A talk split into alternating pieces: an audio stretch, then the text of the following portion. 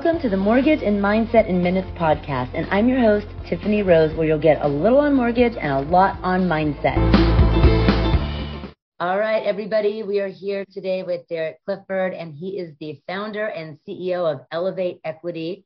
And I am so freaking excited to talk to him today. We talked a little bit before the show started, and he's going to give us a lot of information, tips. We'll talk about mindset, why people take action, why they don't take action and just how to kind of get going on that. And Derek, you know, before I let you kind of roll with it, I was so impressed and so excited by your LinkedIn because you and I connected maybe about like seven, eight years ago. Uh, you were doing a seminar with Bo, and uh, I just loved your message when I resaw you on LinkedIn because it literally it says I wrote it down helping helping busy W two professionals succeed in real estate investing, and that is like the best sentence ever because my problem is, you know, I'm my mortgage lending career, I have real estate investments, but I want to get into more and more passive income. But I always have this like I'm so busy kind of feeling. So just reading that was like, oh my God, I need to talk to this guy. And here you back in my life again. So yay. So thank you so much. And uh, just give us a little, you know, short uh, kind of introduction on what exactly you're doing right now. And then we'll kind of go back into history and uh, bring it back to present. That sounds awesome. First of all, Tiffany, thank you so much for having me on the show. It's an honor to be here. Uh, and yeah, just a real quick thing about where we are right now. So uh, we're a commercial real estate investment firm. Uh, we do syndications and we place capital with people and partners and inside of properties that cash flow well in emerging markets. So we find properties that are that, that need a little bit of a lift or a little bit of a value add. Uh, and then we bring in investor capital. We create the value add uh, and then hold the property for a certain amount of time before we're able to resell and then return back exceptional returns to our investors at a tax advantaged level as well. So right now we're up to about 350 units under management right now, um, and uh, a couple of those we have most uh, under our actually uh, over half of them we have under our own management as well. Uh, we're doing the asset manage for them. Uh, and then the rest of them are with partners as well that we're that we're working with very closely and looking to expand with them more. 350. Yes. that is just, that's just wild. yeah. And you know, the funny thing is, Tiffany, is that when 2021 started, so a little bit over a year ago, we only had uh, 24 units in our portfolio. And in eight months, we, we grew from those 24 units up to about over 250. And then these last couple of months, we just closed on a few more and we've got three more under contract. So growth is the name of the game right now. Oh my gosh, it's it's just making me motivated, but then it's giving me a million questions of why did I'm kicking myself right now. I was kind of telling you before. I saw you, you know, seven, eight, maybe maybe even ten years ago now, and you were saying, you know, showing the spreadsheets and what homes you had, where you're buying. Mm-hmm. I thought, oh, I can do that. I should just buy a couple of them and just you said get a 10 or 15 year loan, you know, something that's either a little bit negative or maybe if it's a little bit positive, maybe pays a little a car payment or something and you mm-hmm. way up and pay one bill and you keep working, uh, you know, your way up. And I didn't do it. And I got sidetracked on other projects. And now in the blink of an eye, a decade's gone by and I could have had those two houses paid off and I could have many, many more of them. But just having two houses that were maybe 150, 200,000 almost paid off, plus the equity gain, I got way more than my 401k. Most people's, you know, 401k would have grown in five, seven, ten years, right? Yep, absolutely. But if you invest correctly, right? I mean, just just to let you know, I mean, when we first started investing in Indianapolis specifically, uh, that was back in 2017 or 2016, and when we bought we bought five houses for two hundred thousand dollars on one street. And when we went around to go and sell those and do a 1031 exchange, that was part of the process. Those houses that were each individually $40,000 a piece with a small mortgage on them on each yeah. um, ended up selling for about 95K a piece. Um, and that was over a three year hold period, which is a pretty impressive, uh, you know, imp- gain in value. And they were cash flowing the whole time, um, thanks to the low interest rates that we had or the interest rate environment that we were in. Uh, and so we were able to use that to our huge advantage to do a 1031 exchange, which we can also talk about a little bit later on. Yeah. That allowed us to step into the multifamily space. And then once we got into the multifamily space, we got the connections going. You know, brokers they started to see that we actually closed on the things we were said we said we were going to close on. Yeah. Um, and then it gave us more and more deal flow, and then it was a matter of putting matching capital with property, and that's eventually what we ended up doing, and kind of what we're doing now today. So I remember in the seminar you had said, you know what? At first it seems really hard, and then you do it, and you're like, well, it wasn't that hard. And it's like almost exact words because it like rings so true in my mind with anything that I learn. I'm like, okay, just do it once, and it gets easier and easier. And then you said, you know, after your second or third one, and you're like, oh, I got this. I totally understand the process. Then you can start feeling more confident, looking for better deals. So, how does one because I know right now everything you just rattled off, it's it's a lot. You know, somebody needs to start somewhere. So in simplest terms, where can they start just scratch the surface on doing what you do? Yeah, you know, if you want to get started, I mean, I my progression was going with single families first because I felt like that was just you know, there's less zeros behind the dollar sign, right? Like there's less risk. It's it's easier to get your hand wrapped or your head wrapped around like what it is yeah. that you're buying. So, I mean, there's a place for that, but I don't I don't suggest if people want to get to where we are that you stay in that realm because you can. You can totally buy single family homes and then get yourself up to like 100 units just with 100 houses, right? And that's totally possible. But the lending gets difficult, especially if you're going to use uh, these uh, Fannie Mae underwritten conforming loans, because in most cases, and Tiffany, you can probably comment to this. Uh, yeah. Uh, most cases, the Fannie Mae underwriters they limit specific investors to only 10 loans per person, right. including a primary residence. Um, and so the only way to get around that is to refinance into a commercial loan anyway, and then open those loans back up again so you can continue doing that. Um, so for scale, right, I do recommend that people start with the single family homes and get those really great interest rates, really long amortizations if you want it, all those things, right? Right. Um, and get started.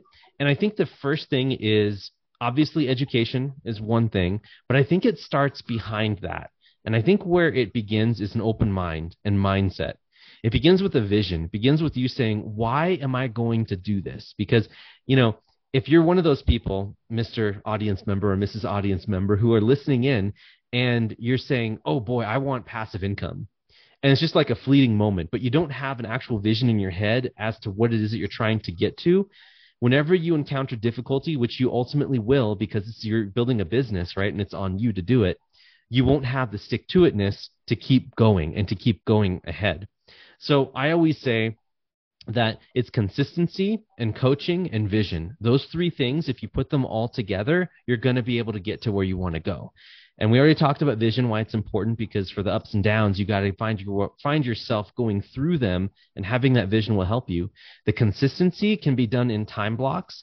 So if you're working a full time job, what I used to do is I just drove into the office an hour early before anyone else got there at 7 a.m. Right, and yeah. the workday started at eight, and I did anything in that time block religiously every day. I showed up at 7 a.m. That was the discipline it took but during that hour, even if I didn't know what I was going to do during that hour, I still showed up to at least, you know, read or listen to a podcast or do something or plan out what I was going to do in the next session tomorrow, right? So that's that's the thing.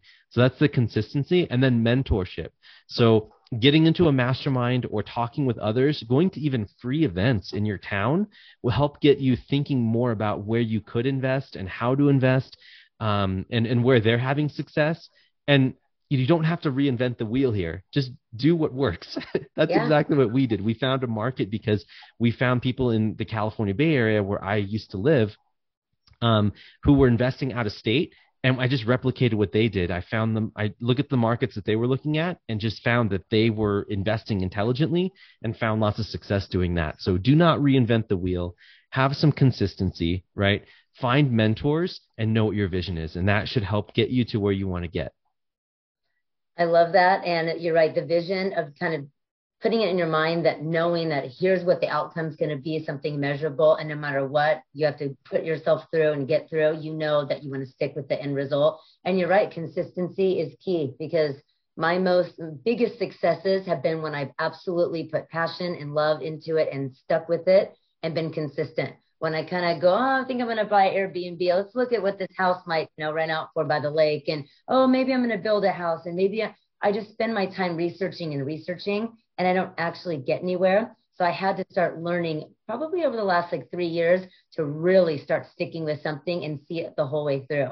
because it's easy to kind of give up when it gets hard, when it gets boring. And uh, I've had to change my mindset on that. Yeah, hundred percent. I would also give another tip here too, because I gave, I, I grew up, you know, as an engineer. Um, I went to I engineering school. Yeah, yeah, yeah, exactly. I, I went to engineering school and I entered the W two world as an engineer. So very like methodical, uh, needing to know pretty much everything there is to know before making a decision. Yeah. And I found that that was actually at my detriment when I started looking at real estate because the thing was is when I first started studying real estate, it was like you know let's call it time zero. It took me about a year and a half from time zero back in like 20, 2016 or no 2014 something around that in that in that er, era right? It took me about two years for me to actually take action. And what it did it for me because you can go down this rabbit hole right tiffany? You can say oh you know what market do i go down and then once you're in the market okay who do i work with what properties am i looking for do i have enough cash like you can you can always find a way to back out of a deal and i did that multiple times and finally, when something snapped, when one of my mentors told me, you just got to start taking some action. Like you, you're not going to get it right from the beginning at all. No one does. And don't put that mm-hmm. pressure on yourself. So as soon as I shifted my mindset from trying to hit a home run straight on the first deal to knowing that this is a long term process and I just needed to get started because I don't know what I don't know until yeah. you actually do it. Making that shift to make some calculated risks, understand what your downside is, right? And just make the investment. And you have to shift from thinking making a million bucks monetarily to learning a whole bunch knowledge wise. And that was what did it for me. When I realized, okay, I just, I'm doing this for learning because I'm in it for the long term. I just have to know what it's like to do it and get the confidence. And I, I, I thought that in my head. And then I signed the closing papers and we were off to the races at that point. Wow, that's you know what? Okay, so when you said engineer, I thought you were going to say that that was a huge help, and I was, oh, I'm so not the engineer. I'm the sales. I'm serving. I'm this. But what you just was like, hey, that was actually like kind of analysis paralysis, right? So you mm-hmm. actually take action and make something happen, and that's when things started working for you, right? Yeah, I think you know there is a there's a mindset that that will help you with this engineering mindset. But I'll be honest with you, the real estate industry is very people driven. Yeah. And if you can surround yourself with great people, like if you have a fantastic agent, right, and you're asking them, hey, I'm looking for a cash flowing property, they can do that math for you. And truth be told, you know, the engineering mind, yeah, it's helpful, but really, like, it's just addition when you're doing multifamily pro- or when you're doing single family and multifamily property, it's yeah. very much you know what's the rental income, what are property taxes, what's the you know um, the the maintenance expense, what is insurance, all of those things. And it's just simple yeah. addition. And once you have that down from your mentorship, there's yeah. not really too much more to it after that. So it's very simple. So I'm hoping that I'm kind of like demystifying and breaking down the single family investing for a lot of the investors out there. You you are, and that's very true. Uh, I was math was not my strong suit. I got good grades, and I barely ever did any homework. And my mom's like, I never saw you do any homework. I don't understand good grades. I'm like, I don't know actually, but pretty decent. Math, no, not my strong suit. So when I got into the mortgage business, I kind of fell into it when I was like 18, 19, loan process, mm-hmm. telemarketing, all of that. But I thought, I don't know math. I, I don't know what to do. And when I learned it, I thought, well, you're exactly what you just said. How much does this rent for? What's the housing expense? What's the property? It's basic math. I can get very creative, and now I've gotten so much better because I've been doing it like 20 years. I can calculate debt income ratios and do you pay off this debt? What do you do? But you don't necessarily need that to be a real estate investor. You just need to know the basics and get with someone good, like you said, a mentor, a mortgage lender, seriously, like myself, that can just walk you through and do that math for you and hold your hand and it's just about like taking the leap really just taking not being a chronic to say like a chronic consumer and learner you need to like be a chronic implementer I love that. I love that term. Yeah, and, and also, you know, keep in mind that when you get in this business, you are no longer a lone wolf. Um, it just doesn't work. Like, you know, people that, especially in the engineering world, it was very much that you were a lone wolf, right? Like you were yeah. given a task and you were kind of like sitting in your literally a cubicle and you just do your task, right? And then when you're done with that, you get a new one from your boss. And that's a very, very lone wolf. Like it's thinking by on your own.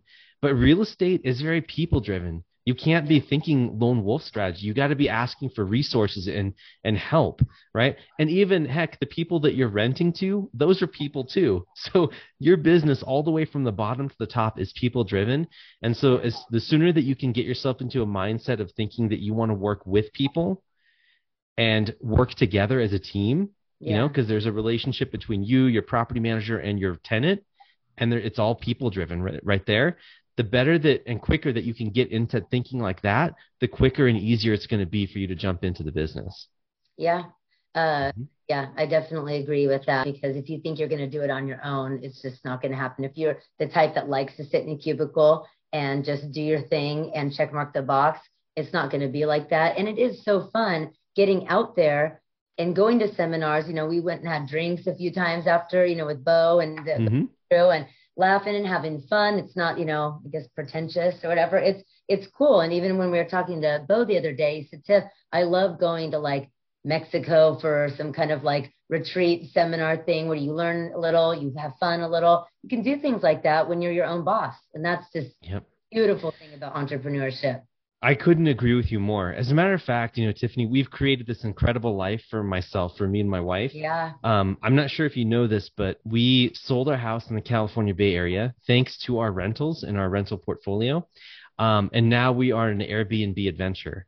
Everything that we own fits in a Honda CRV, and we're on our 19th Airbnb right now. Oh and we've gosh. we've been to we've been all the way out east to like Indiana and, and down to, you know, Tennessee, uh, Austin, Texas. Right now we're in Colorado. And so I'm staring at some snow outside, right? Um, and then from here, what's really exciting is that we're going to be heading west and hitting the north rim of the Grand Canyon, Vegas probably, and then LA once more. And then we're going to be spending all of quarter two this year in 2022 in Japan. Three months oh in Japan. And that's because we've enabled this life of having a time, location, and financial freedom through the real estate investing that's generating all of our passive income. Now, yeah. I will say that doing a full time job and building a rental portfolio up takes time and energy and effort, but that's where the consistency, the coaching, uh, and the vision comes in because you're going to need all of those three things in order to, to to create a life like we have right now. I'm so happy to hear you say that. I, yeah. I think when I first saw you, you maybe still worked. You still had a, uh, sorry, of course you work now, have a W two job. And I was pretty sure you said like after the next few properties, I can quit my job. So you've followed through on everything that you said you were going to do. I did not know that you just go from Airbnb to Airbnb. That's got to be great for business, right? For research. Oh, it's incredible. I mean, and it's also and what's this neighborhood like? And yeah, yeah. I think you know one other thing too is that it was for mindset. The reason that we did it is because we, um, you know, we we could have continued to work a W two and continued to build up our passive income on the side to live in the California Bay Area. Now, it's no secret that in the Bay Area, in order for you to live in a house, it's like easily a million bucks to find a house, and you just have to like pay a seven thousand dollar payment, right, every yeah. month to, in order to, to afford it. So what we did was we flipped it on its head and we said, okay, well, you know, we already have a certain amount of passive income. What happens if we enter a situation where we could live off of that income by moving to a different state? Or what about just being completely mobile in general? So that's exactly what we did. And we did this because we wanted to live the abundant life right now, Tiffany. Yeah. We could have waited. We could have continued to work a W two and scrambled, you know, doing a side hustle as it got more, as it built up more and more steam, as well as my full time job as it got more intense. And we could have done both of those things and really gotten stressed out and put in all the hard work. But we decided, you know what? We believe in ourselves. So it took a level of, you know, going through limiting beliefs, working mm-hmm. through the fact that I always tend to land on my feet whenever I'm put in a situation like this. So why not use it to our advantage? And allow us to start traveling around the country. So that's exactly what we started to do. We we unplugged from California. We sold the house. Um, we sold everything in the house, so all we have is everything in inside of a little car. And now we drive around and we get to determine what our expenses are every month because it de- just depends on where we want to live. Um, and then with that, we're able to easily cover everything with our passive income. So we're this typical digital nomad type of lifestyle right now. Um, and so we're really proud of what we built and we're living the abundant life living how we want to live if we were extremely wealthy um, but doing it right now and doing it on the cheap as well And you know, to, and to each his own. You know, for anybody like listening and watching right now, they don't necessarily have to do all of that. If they're like, oh, well, yeah. we have kids and we have this and that, you know, I, I noticed that, and some of my clients do this at times. They find reasons to say, oh, never mind, that's not for me then. You know, like, oh, that's what Derek and his wife are doing. Mm-hmm. I possibly be a real estate investor. Bye. You don't have to do that, right? You can do it from home. You can start out small. You can have, you know, like you said before, kind of getting something that maybe covers your car payment and then getting something that pays. Mm-hmm a, a, credit card bill and paying that off and working your way up and then you can do whatever you want if you choose to travel the world and you know rent out airbnbs and then great and if not you can do it from home not being stuck at a desk Absolutely. I think so. I mean, even even with kids, right? Like if you have a summer off or something and you really want to take 3 months away like for the entire summer to go and live in an Airbnb somewhere, you could totally do that if you have the side income or if you have your job set up to a point where you are locationally independent, right? And yeah. and I think that that's a really powerful thing to do because we're all living a life and time is slipping by. And yeah. so it's really important to be able to live how you want to live, right? As soon as you can. So yeah, I, I really like that, like that comment. And, and passive income is just the way to go. I uh, heard some mm-hmm. collapsing time. You know, if you make a million dollars over 20 years, well, okay, fine. But if you make a million dollars and especially passively in two years, it's a big difference. You got to figure out ways to collapse time. And what you're doing is you're taking every single day, living abundantly now. I love all the words you're using, getting rid of limiting beliefs and having that vision. All those things sound could could sound to somebody cliche, but that's the key right there. That's why my podcast is called Mortgage and Mindset. And mm-hmm. what does that have to do with each other? People hold themselves back from doing things because they're scared, you know, obviously fear, scared, um, think they don't can't afford it. They don't realize that there's other avenues like getting, you know, investors involved and they just hold themselves back in general or they think I'm going to save money and then I'm going to buy a house. Why? Who do you ever know that says I'm going to save 60,000 in 90 days and then I'll have 20% down? I call them back and they're like, I actually have a credit card now of 10,000 because it didn't work out. But what you're saying is ringing true with me. And I hope people are really getting that, that you can do whatever you want to do. You just have to take action and, and get, get with people, get with mentors. Yes, absolutely. You know, one thing um, that that kind of uh, reminded me when you were talking is back in the day, right when I first got into my working in W two, um, I was very much following the Dave Ramsey route, which was, yeah. if you're familiar with that, it's pretty yeah. much you clip up the cut the credit cards, um, you get ca- cash envelopes and you start living on rice and beans, right, to pay off all of your debt so you become debt free. Um, and I was very much like a proponent of that, and I think it served me really well back in the day, right? It, it did a good job for me. Um, and at that time, my plan for retirement, for at least early retirement, was to save up a million bucks as quickly as I could and put it into the stock market and live off of four percent of that nest egg, because that four percent represented inflation or you know uh, swings, fluctuations, and, increasing values. Um, and so being able to live off of that was was great until I found out that I needed to work for 22 years in at my current rate with even with like rental increase or with um uh job like wage increases factored in, raises and stuff, it was going to take me forever to be able to save that amount of money. Not collapsing time. And yeah, and so it was so frustrating because it was like, you know, I was paying off debt and trying to build this nest egg at the same time. Um, and it was just really, it wasn't working for me. So that's when I came across a few mindset books, right? To start thinking differently and have that open mind, right? To think about something else and self development. You know, my wife had a huge part to play in this as well because she was kind of my confidant and she helped introduce resources to me and encouraged me. So that's also another thing that I really recommend too, especially in our podcast that we have is uh, you know my wife and I we interview everyone together. Leverage the power of your spouse if you have one, um, so that that way you're holding each other accountable. You have the same vision, the same tools. Maybe you can work together on stuff. It's just a much easier and fun process when you have that but definitely having that open mind to learn more about what's out there and getting the mentor like you tiffany um, for people to seek you out and talk to you about what's even possible um, that's always a great place to start yeah and two two minds equal three that's what they say right and yeah. so when i mastermind mindset when i have a file and my thank god i have a great team uh, at, at guild mortgage and uh, my personal team tiffany rose you know we'll kind of just brainstorm like okay this loan what can we do? And if we just stare at it together for like 15 minutes, we end up figuring out a solution rather than me like racking my brain by myself or Alicia or Selena or Lauren or one of our team members. So I love that, especially if you get it for it to be your spouse too, because it's so exciting and you're making these big, you know, dreams to you want to do that together. You want mm.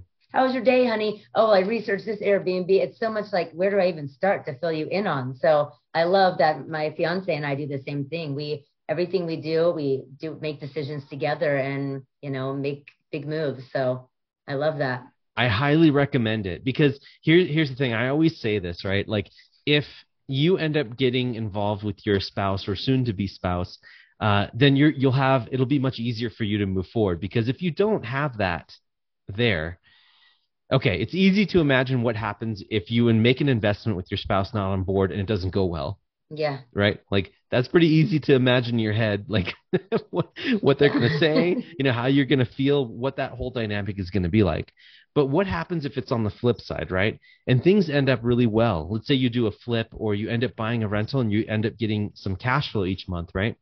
Well, if you're not on board with your spouse, you're going to want to take that cash flow and time and effort and magnify it by reinvesting in more Whereas your your spouse, if they're not on board with it, may look at this and say, "Wait a minute, we're getting this money coming in, but yet we're spending it more, and I'm seeing less and less of my spouse. Like this is not this isn't working. This is not what I signed up for. This is this isn't yeah. good." So you either have a success story where it's going to draw you more into the business because it's more lucrative and you see the potential there, or you have a bad result. Either way, if you don't have your significant other or soon to be significant other in on this whole plan and this vision, it's not going to end well no matter what you do. Yeah. And you're going to slowly start to drift apart on vision, direction, and what's important to you. And I think that it's super important to spend the time to work together to figure out what is it you both want and why it's important to start pursuing investing in real estate on the side. Yeah, agreed. And I, so I think, you know, to, to kind of recap what we were just talking about, uh, starting with uh, your spouse, if you have one, you know, mm-hmm a good partner, friend, you know, someone, confidant to mastermind things, getting with a good mortgage lender to figure out what's possible. Am I using, you know, someone else's money, getting an investor, you know, things like what Bo and I were talking about, mm-hmm. using equity on my house. Should I get an equity line? Should I refinance?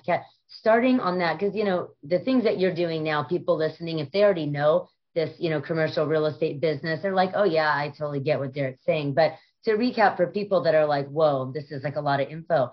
mortgage lender, talk to your other half. Now, where do people find a good realtor that can find deals? Because what I ran mm-hmm. when I first started investing in buying rental properties is I would call the realtors and say, hey, I want to get my hands on foreclosures. I want to get my hands on maybe a fourplex or triplex or something. And it was almost like a blank stare. Like they, they, that was the thing and they're used to listing, you know, the million dollar houses down the street where there's like 15 buyers fighting over it. I want to know where do you find the good realtors that can help somebody get good advice and an in on a deal? Yeah, yeah, excellent question. Um, and, and before I answer that, I do want to say too that even on the commercial side, one of my very first calls that I make when I get a deal come into my inbox for potential underwriting is the loan broker. Always talking with the mortgage broker about what can I afford? What offer what price can i offer? And what are the terms? And what are the rates right now? Super super important. So i want to i want to applaud you to that because that is absolutely what happens even on the commercial side. Um, but also for those listeners out there it should happen on the residential side as well if you're doing single families or anything up to fourplexes. Now the way that i find really good agents is i don't. Here's what happens. I talk with other investors and when you talk with another investor who's already doing it, you can leverage their network by talking with them and saying, "Hey, who is your agent?" Because who, what does it matter to them, right? Like, yeah. it, if they're ready to to buy a deal, there's deals that come in every single day, right? So if you have a connection with another investor, you can get a great referral for someone that already knows how to do investment property because this investor that you've been talking with has already been doing it. So they're already proven to know what they're talking about from a real estate investment standpoint. So get those referrals, right? That would be my yeah, mm-hmm. and hence that's why you say, you know, surround yourself with people. This is a, you know, people network that you want to be involved in. So yes, a great, great answer. And I do get a lot of clients that call and say, um, Tiff, do you have access to foreclosures? And I'm like, No, because by the time I get the deal, they already have the realtor mm-hmm. get them pre-approved, and they go out there and they look on the MLS. So, how does one find foreclosures? Mm. Yeah, you know, foreclosures. I, foreclosures are are not really they're not really my uh, not really my expertise. So I, I'm not sure exactly how you do that. I, I imagine there's there's like tax sales and you know um, I'm sure that uh, I'm sure that there's specialists out there and other investors who know how to how, who know how to find these to, based on the jurisdiction and the place that you're at, whatever state you're in. Um, so I, I, think again, the power of referrals helps, right? Yeah. Because you know, if if I were to come to you, Tiffany, and be like, hey, you know, do you know an agent that you like to work with that does know their stuff? You could rattle off a few people already that you know in your network that you could say, yeah, I'd be happy to make an introduction, especially if you end up getting the business because you make the connection, right? And it's a warm intro, so they're taking you more seriously. And I think that logic also extends out to finding foreclosures. You know, maybe you don't know yourself, but maybe you could refer them to someone, uh, or maybe another investor knows who to talk to to get another referral. So I, I, I think, think that, there's slim to none. I mean, there's always mm-hmm. out there, but I think there's people door knocking at you know. Uh, right houses that are you know need work and they're like hey i'm going to offer you this and you know they're ready to pay all cash or they have investors and it's kind of different. Yep. of course 2008 9 10 11 i mean yeah there was a ton yeah. of short sales and foreclosures but i just think those lists are not for the faint of heart. Now to, to get i mean you you're just not going to get them so. I would agree. I think there's also there's auctions too right? Like there's auction sites like Crexi and uh, you know, all of those sites. But man, I had those some are... clients going down that rabbit hole. And I'm like, it's just not. It, you've got to try different routes, and like you said, get well ingrained with investors and their realtors and how they're finding deal and we buy ugly houses and all these kind of mentality. Yeah. You're just me pulling out some money out of my house and I want to find foreclosures. It's just not as you know easy. So how do you find? I guess now it's just so different to ask this question, but when you were first on your first, you know, 10 mm-hmm how were you finding deals? Yeah, you know, um, great question. I used wholesalers. So, um, for those of you who are not familiar with wholesalers, wholesalers are people that broker properties where there's not a what do you call it fiduciary responsibility for, that an agent would have with you mm-hmm. a broker is just someone who connects a seller to a buyer right yeah. and they release all type of like you know responsibilities for condition of the property, you know, uh, every, anything like that, it basically goes away. So you end up buying these properties that Tiffany, quite frankly, you personally would probably not be comfortable lending on because they're falling apart. You know, they have a lot of work that needs to be done. Yeah. But if you are the investor who is uh, who, who is ready for this type of thing and you have the capital, you can fix it up. And then after it's all fixed up, then it can appraise. And then tiffany that's when you'd be happy to come in and be able yeah sure you know write write a loan on the property once it appraises. Yeah, yeah. Um, you got to have your good contractor on board and and be ready. Correct. But you know when i first started it was a mix of doing stuff like that where i was working with wholesalers. And then i also had agents where i was getting into like these you know b a class properties. So i had you know c c minus properties that i was getting into to fix up and then B to A properties, which are like kind of, you know, these nicer properties, a higher priced that would appraise from the beginning. So I was doing a mix of buying cash for really dilapidated properties and then putting 25% down and then using these loans that you'd be able to help with to yeah. buy these these properties as almost a turnkey type product. Yeah. Well, and you know, with real estate, there's not I shouldn't say this, uh, and it's being recorded too. It's going to uh, bite me, you know, from now something. But real estate is such a safe investment for the most part. You have it compared to stock. Let's just mm-hmm. that because there's a door you can go knock on, and you have a roof. Stock, when it's gone, it's gone. That's all it was. You look at your E Trade, and it's like, oh well, there's there's that money, you know. And this, at least, if you can wait it out, weather the storm, do whatever you can wait for it to come back. Real estate every 10 years, you know, has its ups and downs, but you look at any 10 year increments, it comes back, right? So, you know, I want to kind of take that fear out of it. It's not like I'm going to take out 300,000 and buy this house and it's going to be gone. If the market goes down or if you can't sell it for what you thought and you got to temporarily rent, rent it out, of course, you have to speak to someone like me to make sure, okay, can you weather that storm and all of that? But you have a home, sticks, stick, yep. you know, so would you agree with that? Oh yeah, yeah, absolutely. And and I wanted to actually add another layer onto that and see what you thought. But right now, interest rates are just incredible. Like right now is an it is the most opportune time to buy real estate. And one of the reasons is that we cannot keep up with the demand. Uh, I was reading a report the other day, Tiffany, that said that we are short more than 5 million housing units in the United States right now. People, the developers can't keep up, the prices keep climbing. So the inflation is real. Yeah. And if you understand inflation, you have to know that buying a property is going to be well worth it because if you take a look at it now there's a difference between um, interest rates and real interest rates interest rates right now are you know what what would be a, a 30 year uh, fixed loan going for for you know someone well qualified it would be like what maybe for a private residence it would be what in the threes or maybe two and yeah. 2.9 or something like right, that right right now they're like low to mid threes yeah roughly mm-hmm. yeah so um but if you look at inflation, it's at 4%. So let's think about that for a second, right? You have, you're paying interest on, pro, you're paying interest on a loan at low threes, mid threes, but yet inflation is increasing with the US dollar because of all the stimulus at, four, at a rate of 4%. percent So that right there tells me that maybe it's not free money that's there, but it's a situation where if you if you can get yourself wrapped around the risk component, because there is a risk whenever you're you're buying, you know, and you're, and you're securing a property with a loan. Mm-hmm. The the truth is is that as inflation keeps ramping up, and if you believe in the U.S. economy and believe that in the future inflation is going to be much higher than it is today, the same patterns that were in the past are going to be moving going forward. So if the dollar hyperinflates or ends up like becoming like a lot weaker because we're printing all these dollars, mm-hmm. your asset is real and the loan behind it is fixed. So that means that the value increases and the loan stays the same.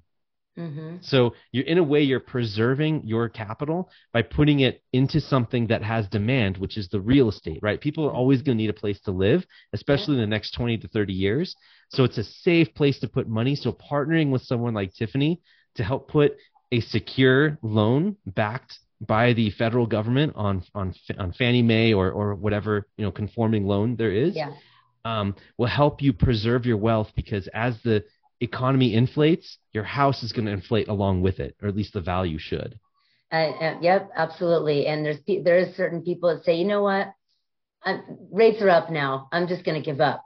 Like mm. no, because I I have never I've owned property since 20 years old, and um, never have I worried that much about interest rates, whether it's up, up a quarter, up a half, down a quarter. Mm-hmm.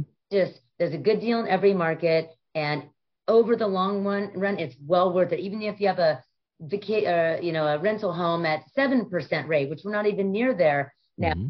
It's in the long run. You have somebody else paying down your debt if it's a rental property. It's going up. It's tax write off. You have four different ways for that to be making money for you. So I don't care if it's a six percent a 3% if I find a deal in any market and don't get discouraged because to me it's just another excuse that we make up in our mind to go the easier route is to give up and to not do it yeah absolutely and that's why i love your show uh, uh, with the focus on the mindset because man that is everything and yeah. it's it's a game we're playing with yourself because people go off of assumptions all the time and they live their life off an entire assumption that either isn't true or isn't accurate yeah. and it's really a, it's a shame that some people will say, well, interest rates are high right now. I'm not gonna I'm not gonna I'll, I'll wait longer, right? And then that day never comes.